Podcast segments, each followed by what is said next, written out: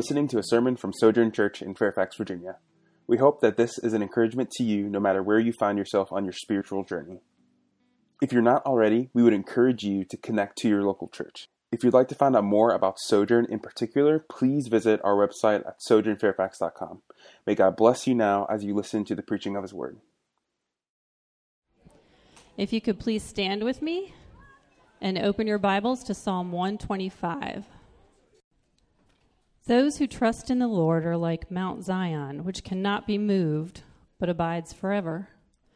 As the mountains surround Jerusalem, so the Lord surrounds his people from this time forth and forevermore. For the scepter of wickedness shall not rest on the land allotted to the righteous, lest the righteous stretch out their hands to do wrong. Do good, O Lord, to those who are good, and to those who are upright in their hearts. But those who turn aside to their crooked ways, the Lord will lead away with evildoers. Peace be upon Israel. Well, good morning. It's good to gather with you this morning. My name is Justin. I'm one of the pastors here at Sojourn. And man, it's good to be back this Sunday. I missed gathering with you last week. A few of us uh, traveled to go visit Kim, one of the missionaries that we have sent out from our church over in the Middle East. And so uh, it was a joy to be with her, and we're going to share more about that in the coming days. Uh, but when we had a, we, an opportunity, Edward and I had an opportunity to gather uh, with the church over there. And man, what an awesome experience it was to hear the Word of God preached in Arabic, uh, to sing songs in another language, uh, and just to see the body of Christ as it exists globally. That God's desire is to reach the nations. And we saw much of the nations gathering together as we worshiped with our brothers and sisters there. But you know what? I miss being with you guys because God has put us in this particular family as you, as our brothers and sisters. I'm glad. Uh, so it's good. It's good to be back with you this morning, this Sunday, to worship together. Also, this is a special Sunday because the kids are in here gathering together this morning. And so I'm grateful for that. Uh, we love our kids in this church, love our families, and just being able to worship together. This does two things. It gives our volunteers, our awesome Sojourn Kid volunteers, a break on the fifth Sunday of the month. Uh, and it also gives us an opportunity to be the family of God together, to allow our kids to see us worshiping and listening and gathering together as God's people. So, kids, we're grateful that you're here this morning and excited to dive into God's word. Uh, in Psalm 125. But before we do that, let's pray and ask the Lord to bless our time in His Word. So, would you pray with me? God, we come before you this morning and we acknowledge your power. God, we acknowledge your presence this morning. God, that there is nowhere we can go, there's nowhere we can run to get away from you. Whether we go to the highest mountain on the earth or to the depths of the sea, there's nowhere we can go to get away from you. And God, that can be both a terrifying thing and a comforting thing. Because, God, you are holy and majestic and almighty. That, God, you care for us and you love us and you shower grace and mercy upon us. So, God, we acknowledge who you are this morning as we open up your word to another psalm that testifies to who you are. God, I pray that you would draw us to yourself, that you would give us fresh eyes to see who you are this morning, that you would enliven our hearts. If we've been straying away from you, if we don't yet know you, God, would you awaken our hearts this morning to receive not just your truth, not just your word, but you. God, we want to experience more of your power and experience more of your presence. And so I pray by the power of your Holy Spirit, as the word is proclaimed this morning, that you would be exalted here in this place, and that because of that, you would be exalted in our lives as we go from here into our week ahead. God, thank you for the gift it is to gather together as the body of Christ. Thank you, God, that we exist as the body of Christ here, but we are a part of the global body of Christ. Brothers and sisters from every tribe, language, and nation. God, that's where we're going. That's where you're going. God, thank you that we get to be a part of that. So I pray this morning as we open up your word now that it would be a time of worship, a time of exaltation, and you would increase our faith and hope in you. So we ask all of this in Christ's name. Amen. Hey, kids, I got a question for you this morning. Raise your hand if you've ever flown on an airplane before. All right, all right, a good amount of you. Rocky has two, Good. All right, so if you if you haven't flown an airplane, or you can put your hands back down. Raise your hand if you have either seen a mountain or climbed up a mountain before. Yeah? Okay, a good amount of you have seen mountains, climbed up mountains before. That's good, that's good. Well, hey, on my trip to Jordan this past week, we flew uh, through Europe, and so we flew near some really big mountains when we were landing in Austria. And then when we flew into the Middle East, we flew near really big mountains. There's, it's a very mountainous area where we were at. In fact, the, the city that we were in it has tons of hills in it in all the neighborhoods and places that people live and their stores and all that kind of stuff. And all of those neighborhoods are actually called, they're called places like Jabal Hussein or Jabal Weibdeh, which means mountain. The word Jabal means mountain in Arabic. Now, these weren't enormous mountains or hills, but they were steep to walk up, which we did a lot of walking up hills. It seemed like we were always going uphill when we were there. But then one day, yeah, Edward was with me, so you know we were walking up hills. Uh, one day, we, we got to go to the Dead Sea, which I don't know if you know this, the Dead Sea is the lowest point on earth. It's 1,400 feet below sea level. And so we're in this place, we're seeing these big mountains, and we're also at the lowest point on the face of the earth. And right across from the Dead Sea, the Dead Sea creates the border between Jordan and Israel. And you actually see Palestine from the other side of the Dead Sea, and there's a mountain range right there. It kind of creates this border between these two places. And on the way back from the Dead Sea, we drove by Mount Nebo. Mount Nebo is the place that God took Moses to show him the promised land, to say, This is where I'm taking my people. We got to drive by that. What an amazing experience to see some of these things.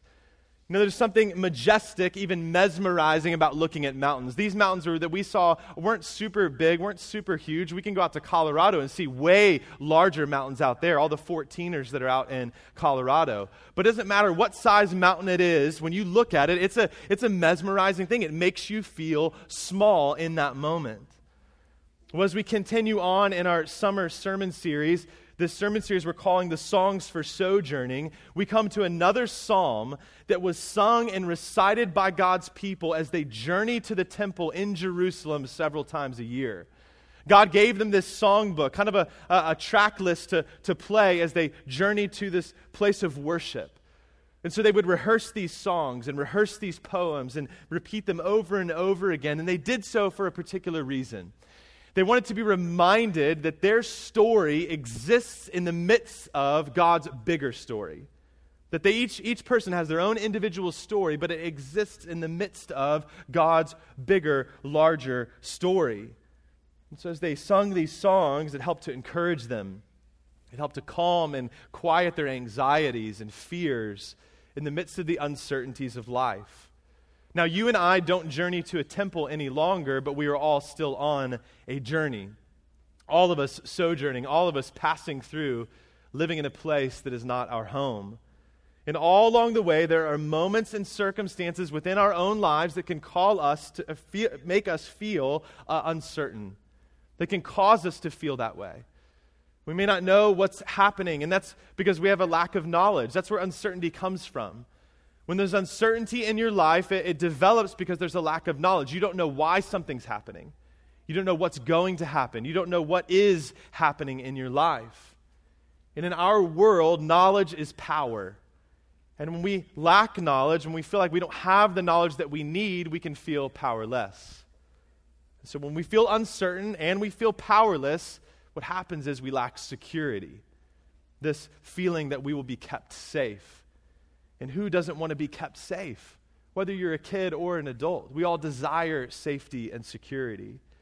Now, our world offers us lots of different ways to experience security and safety, right? I mean, we have home security systems. I would guess most of us lock our doors at night. We have night lights in our rooms or bathrooms. We have airbags in our cars. We have insurance on our homes, our cars, renter's insurance, jewelry insurance. I mean, all kinds of different ways to ensure safety and security in the case of loss. And so those things aren't necessarily bad things to have. They can be good things, they can be helpful things. But God's word tells us that the fear of the Lord is the beginning of knowledge. The fear of the Lord is the beginning of knowledge. In other words, when we understand who God is, when we see him for who he is in his rightful place, it's then, in all of his holiness and all of his awesomeness and majesty, it's then that we can lay that uncertainty aside. We can lay it aside and we can find true security and find true peace in him. And that's the focus of Psalm 125 that we're going to look at this morning. As God's people journeyed to Jerusalem, there was always a lot going on in their lives, always a lot going on in their community, always a lot going on in the world. And so the psalmist, the writer of this psalm, by the inspiration of the Holy Spirit, gave them a visual reminder of where their security in this life comes from. And this is helpful for us today because God, like God's people then, we too have a lot going on in our lives a lot going on in our community, a lot going on in our world. And the truth of Psalm 125 is a gift of grace for us today. And so, my hope is whether you call yourself a follower of Jesus, or maybe you're here just kind of checking out who Jesus is, whether you're a, a kid or an adult, that God will, by His Spirit, work through this time in this short psalm to do a transforming work in your life. And here's the transformation that God would lead you to trust Him above all things, to trust in Him above all things. And that as you trust in Him above all things, what that would allow you to do, enable you to do, is to navigate through any and every circumstance that might come your way. That God would equip you this morning to, in order to trust in Him, that no matter what happens in your life, that you be rooted and secure in Him. So let's jump into Psalm 125 this morning, and may God bless the preaching of His word. The psalmist begins by making a statement of truth by way of analogy. Look at verse 1 again. He says, Those who trust in the Lord are like Mount Zion, which cannot be moved, but abides forever. He says, If you trust in the Lord, and, and remember, anytime that we see Lord, L O R D, in all capital letters, the, the, it's a translation or a um, yeah, translation of the Hebrew word for the proper name of God, Yahweh. So this isn't just some Lord, it is the Lord. It is the God. It is Yahweh. So he's saying, if you trust in the Lord, if you trust in Yahweh, this is what's going to happen. You cannot be moved. In other words, if you trust in Yahweh, you will be secure. And that's what we long for. We long for that security, we long for that stability in our life. Now, Mount Zion was a central place for God's people in God's place. It's where Jerusalem is. And at this time, it's where the temple was, where the people were traveling to as they were singing this song. So, to make his point, he reiterates it by rephrasing it in verse 2. Look at verse 2. It says, As the mountains surround Jerusalem, so the Lord, so Yahweh surrounds his people from this time forth and forevermore. See, Jerusalem is one of the highest points in Israel, and it's surrounded by seven hills that essentially make it a fortified city, making it harder for enemies to attack. And so let's put these pieces together. Do you see what the psalmist is doing here? These sojourners are making their way to the temple. They're singing this song, and they would have actually seen the mountains that they were singing about. As they're journeying to Jerusalem, they see these seven hills surrounding Jerusalem, surrounding the temple, and the psalmist is using this as an illustration He's telling God's people, look at those mountains. Do you see those mountains? Just like those mountains that surround the temple, that surround this place of worship, so does Yahweh surround all who trust in him from this time forth and forevermore. He, he is like an envelope around you. His arms are wrapped around you. You are hidden in him. He surrounds you. And this isn't a temporary promise. It's a promise that endures throughout life for God's people then and for God's people now. See, they are reminded of this reality as they revisit and repeat this song of sojourning often. And we are reminded of it today as we take some time to rehearse these truths together. But here's the key. Here's what I want us to see in this what the psalmist is encouraging all of God's people for all of time, including you today, in your own time of sojourning in a place that is not your home, as you and I wait for the new heavens and the new earth. What he's doing, what he's encouraging us is that when you trust in the Lord, you are able to be secure. But get this, not because of your ability to trust. Not because of your ability to trust, but because the Lord, who is faithful and trustworthy, surrounds you. That's why you have security, because He is faithful and trustworthy, and He surrounds you like the unmovable mountains around Jerusalem. It's important for us to get this. Because the reality is, what that means for you is it's not up to you. It isn't up to you to have a strong faith, a strengthened faith. It's, it's the strength of the object of what or who your faith is in that provides security. This is so good for us to remember even now.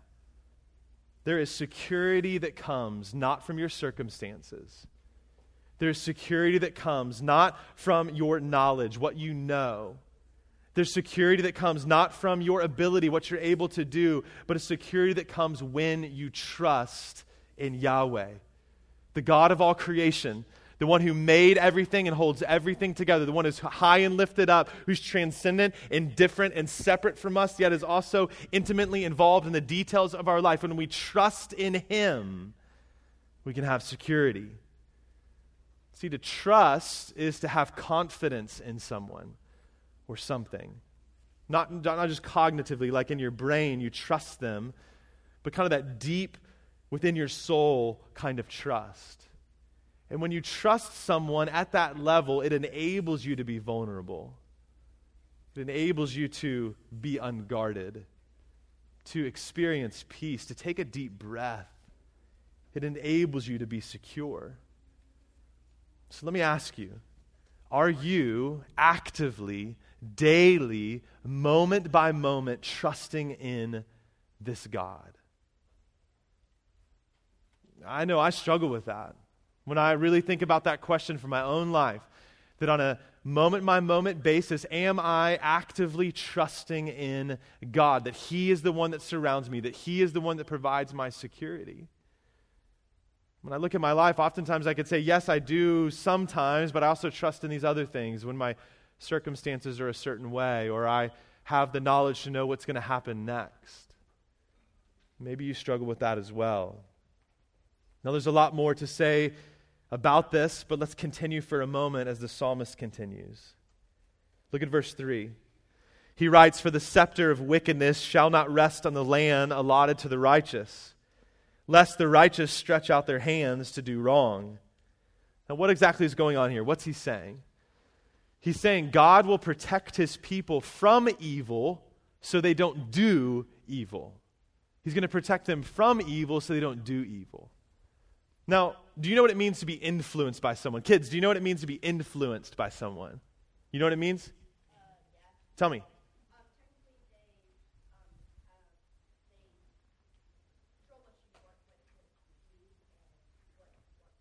Yeah, that's good. So, so Benjamin said they, they control what you do or what you want to. They influence your decisions and your choices, right? So the Bible tells us that bad company corrupts good morals. In other words, if we only spend our time with people who are not going to help us to trust in the Lord, then we will soon be led astray.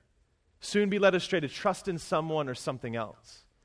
And you and I are surrounded by people like that all the time. And it's not, a, it's not a call for us to remove ourselves from culture, to remove ourselves from our neighbors, to go build a compound and all just hang out together and sing kumbaya with one another.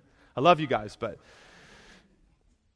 but it's recognizing the fact that when we are around people that aren't trusting in the Lord, we need to make sure that we're surrounding ourselves with people who are. They're going to help us be reminded of who our God is, that that's where our only hope is, that's where, that's where our security is found, because our world is going to constantly tell you to find your hope, to find your security in something or someone else. Evil is always glad to corrupt whatever it can. It's like water, it finds the path of least resistance, and it goes after it. But we have to understand something in the midst of this. We can say, Great, okay, I got it, let's do this. But the reality is, you can't do this on your own. You can't just try harder to trust more. It has to be God who shortens the reign of wickedness in your life. He has to be the one that pulls that back. He's the one that protects you. He is like the mountains that surround you. In this verse, in verse 3, we're assured He will, both on the cosmic level and the communal level and the personal level, that God is not going to, going to allow the scepter of wickedness to reign over you. Now, this sounds like a surefire promise, but if you know anything about the history of God's people, then you know that the scepter of wickedness at times did land on His people. They were overrun and exiled, conquered and defeated. They even had evil kings within the people of God who walked away from God, who didn't trust in Yahweh alone. But see, I think that's the key. A way that God lives out the truth of verses 1 and 2 is for his people is when his people trust in him alone. That as we find our hope in him, as we place our trust in him, that he provides that protection from wickedness in our lives. So the psalmist isn't ignoring reality, he isn't ignoring history. What he's doing in verse 3 is calling God's people towards the ideal. He's calling God's people to be rooted in the faithfulness of God, to come back to Him, to focus again on Him, to believe that it will not be a waste of your time to trust in God, that it will not be un, not worth it to do it, that it really is worth it to trust in Him and Him alone. See, friends, we have to remember that God is always, always faithful to His plans. He's always faithful to his promises. He's always faithful to his purposes. He's always faithful to his people. And in the end, he will not allow the unrighteous and wicked to rule over his people forever. Our God is a God of both justice and mercy. And this leads to the next two verses. Look at verse 4. He says, Do good, O Lord, to those who are good, and to those who are upright in their hearts. The psalmist shifts from a declaration of truth to a prayer. He has just said that God will ultimately protect us from wickedness, and now he's asking God to do something. He says, God, do good to those who are good to those who are upright in heart, to those who are kind and humble, who are others oriented. In other words, he's saying, do good to those who seek to walk in holiness, those who seek to be faithful to the call and commands of our God and King, the Lord Almighty who was and is and is to come. Do good to those people. And that makes sense to us. I mean, our world gets that. People who do good things should receive good things. I mean, we see that in school. If you do good work on your paper or your test or your project, you get a good grade. You get rewarded for that. If you do good at your job, you do what you're asked to do, or above and beyond that, sometimes you get a promotion or a pay increase or a bonus. You don't get fired. Right? You, you understand this idea of doing good, receiving good. But here's the thing there's a problem, and it's a, a really big problem. None of us are good on our own. Romans chapter 3, verses 10 and 11 say this None is righteous, none is good, no, not one. No one understands, no one seeks for God. And later on in Romans 3:23 it says for all have sinned and fall short of the glory of God. In fact, when we look at our own lives, we are often more like the people of verse 5 than verse 4. Look at verse 5 it says but those who turn aside to their crooked ways, who turn aside from what? From trusting in the Lord the Lord will lead away with evildoers. See, all of us have chosen to go our own way. God has said, I am good and I am faithful and I'm the king. Trust in me. And we've said, ah, I think I want to trust in myself. I want to pursue my own things. I want to be the king or queen of my life. I want to be the ruler over my life. We allow self to rule us constantly, orienting our lives around what's good for us. Our trust is so often in other things besides God. And that's sin, that's rebellion against God. All of us have done that. From the earliest of age, when we came out of the womb to wherever you are in life now, we seek to assert our will and build our kingdom. And the consequences for our rebellion, Scripture tells us, is death and eternal separation from God. The psalmist is right that all who turn aside, who turn away from God to, the, to their own crooked ways, will be led away by God with evil doers to bear the righteous wrath of God for our rebellion. That's heavy, and it can be scary to think about. But, friends, we need not despair because this psalm gives us hope. Look at verse 1 and 2 again. Those who trust in the Lord are like Mount Zion, which cannot be moved but abides forever. As the mountains surround Jerusalem, so the Lord surrounds his people from this time forth and forevermore. See, we have to understand something. The transformation you need cannot come from being good on your own. And I struggle with this. I often want to try and be good or do good on my own. I want to be told that I am good. But the reality is, that would be trusting in myself, not trusting in God. The goodness you need to replace your rebellion has to come from God. It has to come from trusting in our God. The greatest expression of your trust in God is admitting your need for Him. Admitting the fact that you are not in control, that you are not God, but have actually rebelled against Him by trusting in someone or something else, by admitting that you need a Savior and a Lord and a Redeemer. See, the Bible from beginning to end tells the story of redemption. That our God is good and desires to do good to us and for us by making a way to rescue us from our sin, to rescue us from our trusting in other things, to rescue us from our fears, to rescue us from our foolishness, to rescue us from ourselves. God's word tells us that He is seeking to remaster our lives so that we would no longer be slaves to sin and fear, but be set free to be a beloved child of God. The reality for all of us, whether you're a kid or an adult, is that apart from redemption and rescue, we cannot be good. But the good news, the message of the gospel, is that the way of rescue has come in the person and work of Jesus Christ. See, Jesus lived a perfect life, completely trusting in the Father, never being led astray. He led a life of perfect obedience to the Father, following Him in all things. And then Jesus went to the cross to die in the place of rebels and sinners like you and me. We read some of Romans 5 this morning. Later on in Romans chapter 5, verse 8, it says this But God shows his love for us, and that while we were still good, while we were getting everything right, while we were trying really hard, it says, while we were still sinners, rebels, Christ died for us. While we were trusting in something and someone else, while we were trusting in ourselves, Jesus died for us. And in 2 Corinthians chapter 5 verse 21 it says, For our sake, he, meaning God, made him, meaning Jesus, to be sin who knew no sin, so that in him, in Jesus, we might become the righteousness of God. See, Jesus came to take on our sin and give us his goodness. So that now, when you place your trust, when you place your faith in who he is and what he's done, God looks at you and he doesn't see your lack of trust. He sees the goodness of Christ, the righteousness of Christ. He sees the one who took the place for your punishment. What an amazing reality. What amazing grace. My question for you this morning is do you believe that? Have you repented of your rebellion and truly placed your trust in Jesus? Believing he is who he says he is, and he came to accomplish what he said he came to accomplish to die on the cross in your place and be raised to new life so that you might have life? Have you trusted in Christ?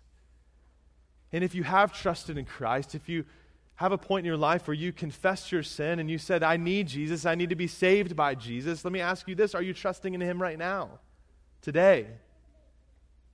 See, the assurance of your salvation is not based on some past personal event.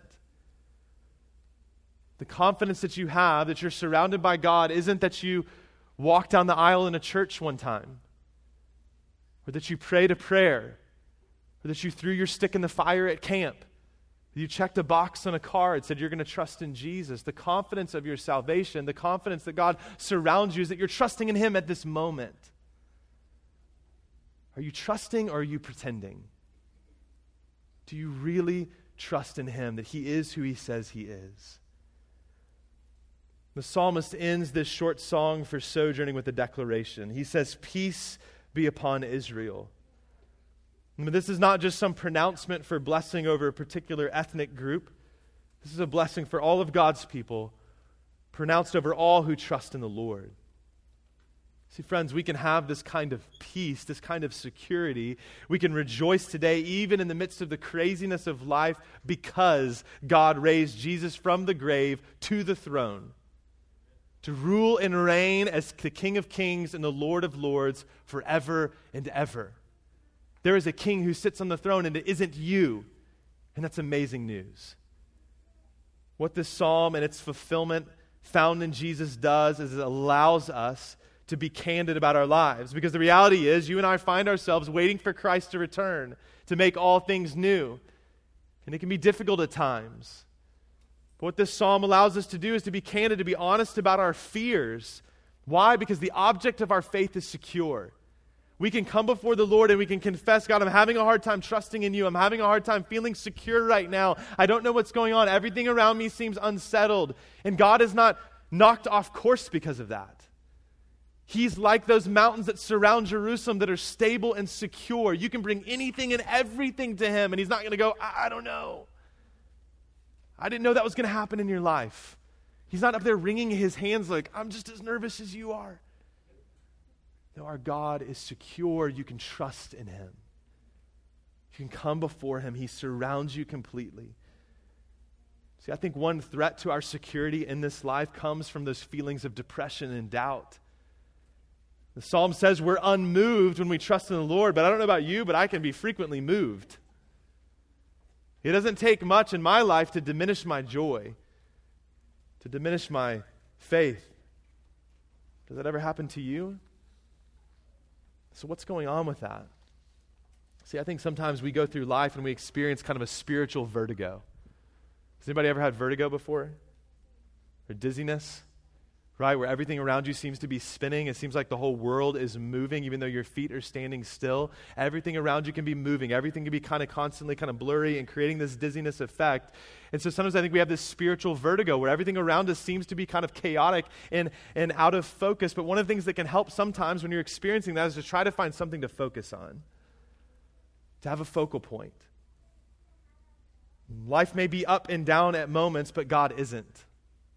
He provides that focal point. He provides stability and is ever faithful, calling us in those moments when everything around us seems chaotic and out of control. He calls us again to repentance and to faith, to turn away from trusting in some other circumstance or situation, some other person or thing, and to trust in Him once again. It's the kindness of the Lord that leads us to repentance. So, you and I are not called to live by our feelings to live by our feelings, that if we feel up and down, that that's how our life goes. Feelings are real and feelings are important, but feelings don't tell me any facts about God. We can know who our God is. He's revealed himself to us in the scriptures. We can look at creation and see his power. The heavens declare the glory of God. And God speaks specifically to us in his word, telling us who he is, and he is unchanging, and he is an ever present help in time of need. It's that that gives us a rock solid security in the midst of the craziness of life. So, what does it look like practically for you to pursue trusting in the Lord on a daily basis? I want to give you three short things, three things that I want you to tease out more in community this week. Three short things. Here's the first one to believe his promises. To believe his promises. That this book that God has given to us, His revealed, inspired word, is full of promises of what God is communicating, of who He is and what He's doing for us and in us and through us. And we need to come back to His promises over and over and over again. We need to be in this word, devouring it, hungering after it, seeking to be satisfied by what God says about Himself in it. To be reminded of those promises. The second thing we can do is commune with the Father.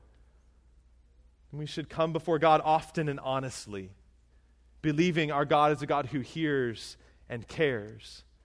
As we see his promises in his word, we can come before him and, and recite those promises to him, saying, God, I, I'm having a hard time believing this. I want to believe, but I have unbelief. God, would you help me? Help me to trust in you afresh. Help me to trust in you anew. And then, third and finally, we need to gather in community. We need to be surrounded by God's people. I think that's one of God's means of grace towards us is that we walk through the craziness of this life. We don't do so on our own. We're surrounded by spirit filled people who are encouraging us once again to place our trust in God. And so we need to gather together and share life, like really share our lives with one another.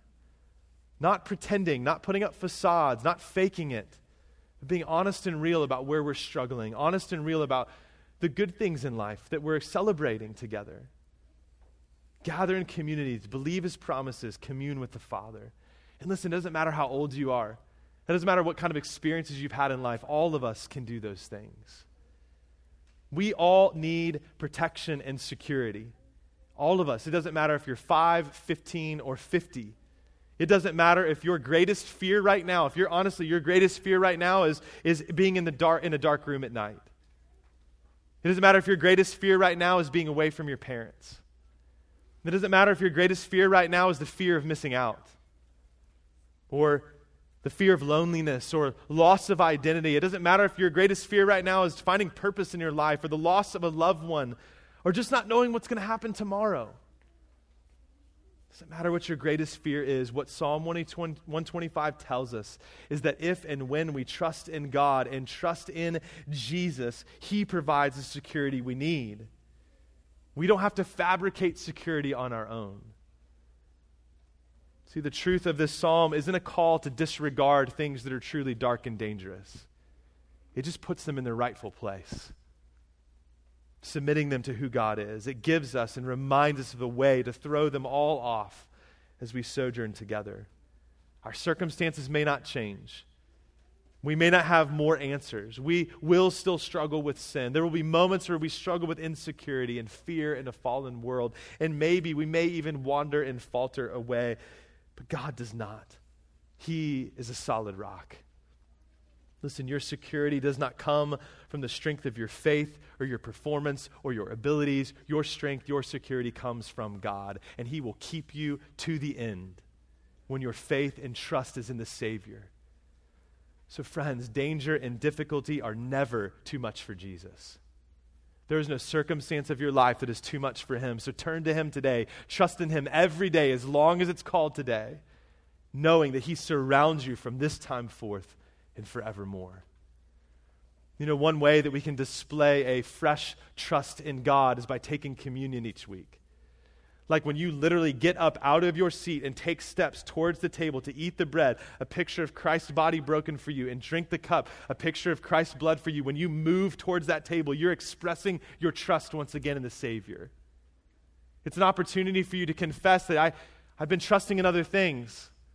I've been seeking security in something else besides you, God. Take time as you walk forward, as you sit in your seat, to confess that to the Lord and then come forward and receive that gift of grace to be refreshed, nourished spiritually. Believing once again of what Christ has done for you, renewing that covenant commitment that God has made to you, that He will be your God and you will be His people. And He will never leave you and never forsake you because of what Christ has done for you. Communion each week is an opportunity to rehearse the good news of the gospel, to declare once again that we believe, that we trust in Him more than anyone or anything else. So come forward and receive that gift this morning. Walk in repentance, walk in fresh faith this morning. No matter how weak or feeble you were when you came in here today, now come to your Savior. And for those of you that don't yet know Christ, we just ask you not to come forward to partake of this meal because this is a declaration that we are trusting in Jesus. Instead, instead of coming forward, I want to invite you to trust in Jesus right now for the first time. That you'd sit in your seat and you'd cry out to God and confess your need for a Savior. You recognizing maybe in this moment that you've been trying to find security, trying to find hope in something or someone else. That's where you're at. Confess that to the Lord this morning. Repent, turn away from that, and turn to Jesus today. He is your only hope. And if you make that decision today to trust in Christ, let somebody around you know that so we can walk with you in that and help you journey together. We need each other. So let us walk with you as we journey together to Jesus. For those of you that will come forward, you can come to the tables at the front or the tables in the back. Tear off a piece of bread, take a cup to drink, and what Christ our Redeemer has done will be spoken over you this morning. Let's pray. God, we come for you this morning and we praise you for your faithfulness and we praise you for your patience. God, we are so fickle at times. We are so tossed to and fro on the waves wind of this culture in this world. God, I pray that you would help us to be reminded and refreshed this morning that you are our solid rock. That apart from you, we are going to have ups and downs. But God, I pray that you'd help us today to trust in you, to know that, that you surround us like the mountains surround Jerusalem, that we can be secure and unmovable when our hope is in you and you alone. So, God, I pray you'd help us in that moment to do that. And I pray that you'd help us as we go out through this week and encounter the temptations and the challenges of the week ahead and this world around us. God, would you help us once again to focus our gaze on you, to be rooted and anchored in you? God, thank you for your grace that you've given us in Christ, who took on all of our distrust, all of our misplaced trust, and helps us to know and trust in you this time forth and forevermore. God, we praise you this morning. We pray all this in Christ's name. Amen. Thank you so much for listening to this sermon from Sojourn Fairfax. If you have any questions, please feel free to email us at info at sojournfairfax.com. Go in peace.